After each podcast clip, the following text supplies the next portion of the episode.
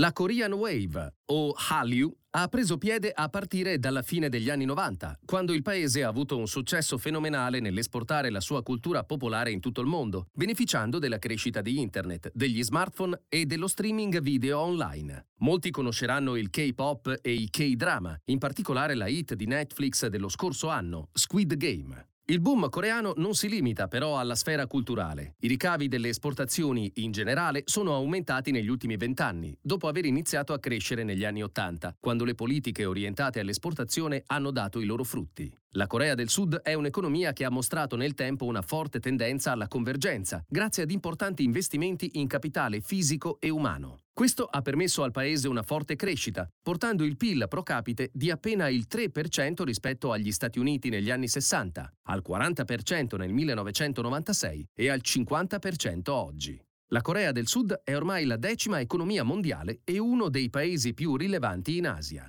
Nel breve termine il mercato non è stato immune alla volatilità a cui abbiamo assistito. L'aumento dell'incertezza causata dal rallentamento della crescita globale pesa sulle prospettive degli esportatori. Inoltre permangono rischi geopolitici. Tuttavia riteniamo che il Paese ospiti diverse opportunità di crescita a lungo termine, che ci consentono di guardare oltre queste oscillazioni di breve termine del ciclo economico globale. Prima fra tutte i semiconduttori. La Corea del Sud esporta soprattutto circuiti integrati, detti anche semiconduttori o microchip, ed è il terzo player a livello globale. Il settore è stato storicamente soggetto a cicli di boom and bust a causa della sua dipendenza dalla domanda di elettronica da parte dei consumatori. I cicli dei semiconduttori si stanno ora comprimendo, poiché l'ampliarsi delle fonti di domanda creano un forte trend di crescita secolare per il settore. Le vendite di semiconduttori in percentuale del PIL sono in aumento e potrebbero superare i massimi storici. Il secondo più grande export della Corea del Sud è rappresentato dalle automobili, di cui è il quarto esportatore a livello globale. Le maggiori case automobilistiche hanno registrato un'impennata delle vendite di veicoli elettrici negli ultimi anni. Nel paese la loro penetrazione è però ancora piuttosto limitata, aprendo così un'ulteriore opportunità per gli operatori sudcoreani di conquistare ulteriori quote di mercato. Altro segmento interessante è quello delle batterie, fondamentali per i veicoli elettrici. Si stima che il settore godrà di una crescita annuale superiore al 20% fino al 2030, secondo una ricerca McKinsey. Un'industria molto più concentrata di quella automobilistica e che presenta maggiori barriere all'ingresso che dovrebbero consentire migliori rendimenti nel tempo. Le aziende sudcoreane produttrici di batterie sono tra i leader mondiali del settore, sia per tecnologia che per dimensioni.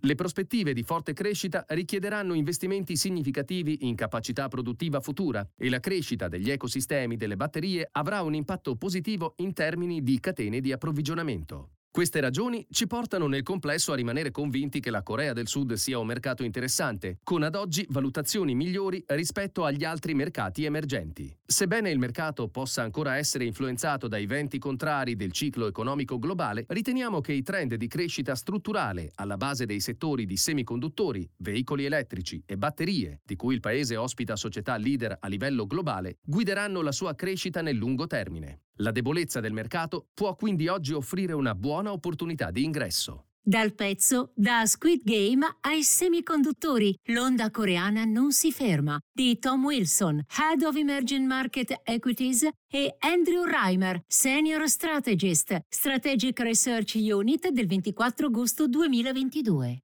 La presente registrazione audio ha scopo meramente informativo e non deve essere intesa quale offerta o una sollecitazione ad acquistare o a vendere qualsivoglia tipo di strumento finanziario. Le opinioni e i pareri contenuti nel presente documento non rappresentano necessariamente la visione aziendale formulata in altre comunicazioni, strategie o comparti di Schröders. Per maggiori informazioni si consulti il sito www.schröders.it.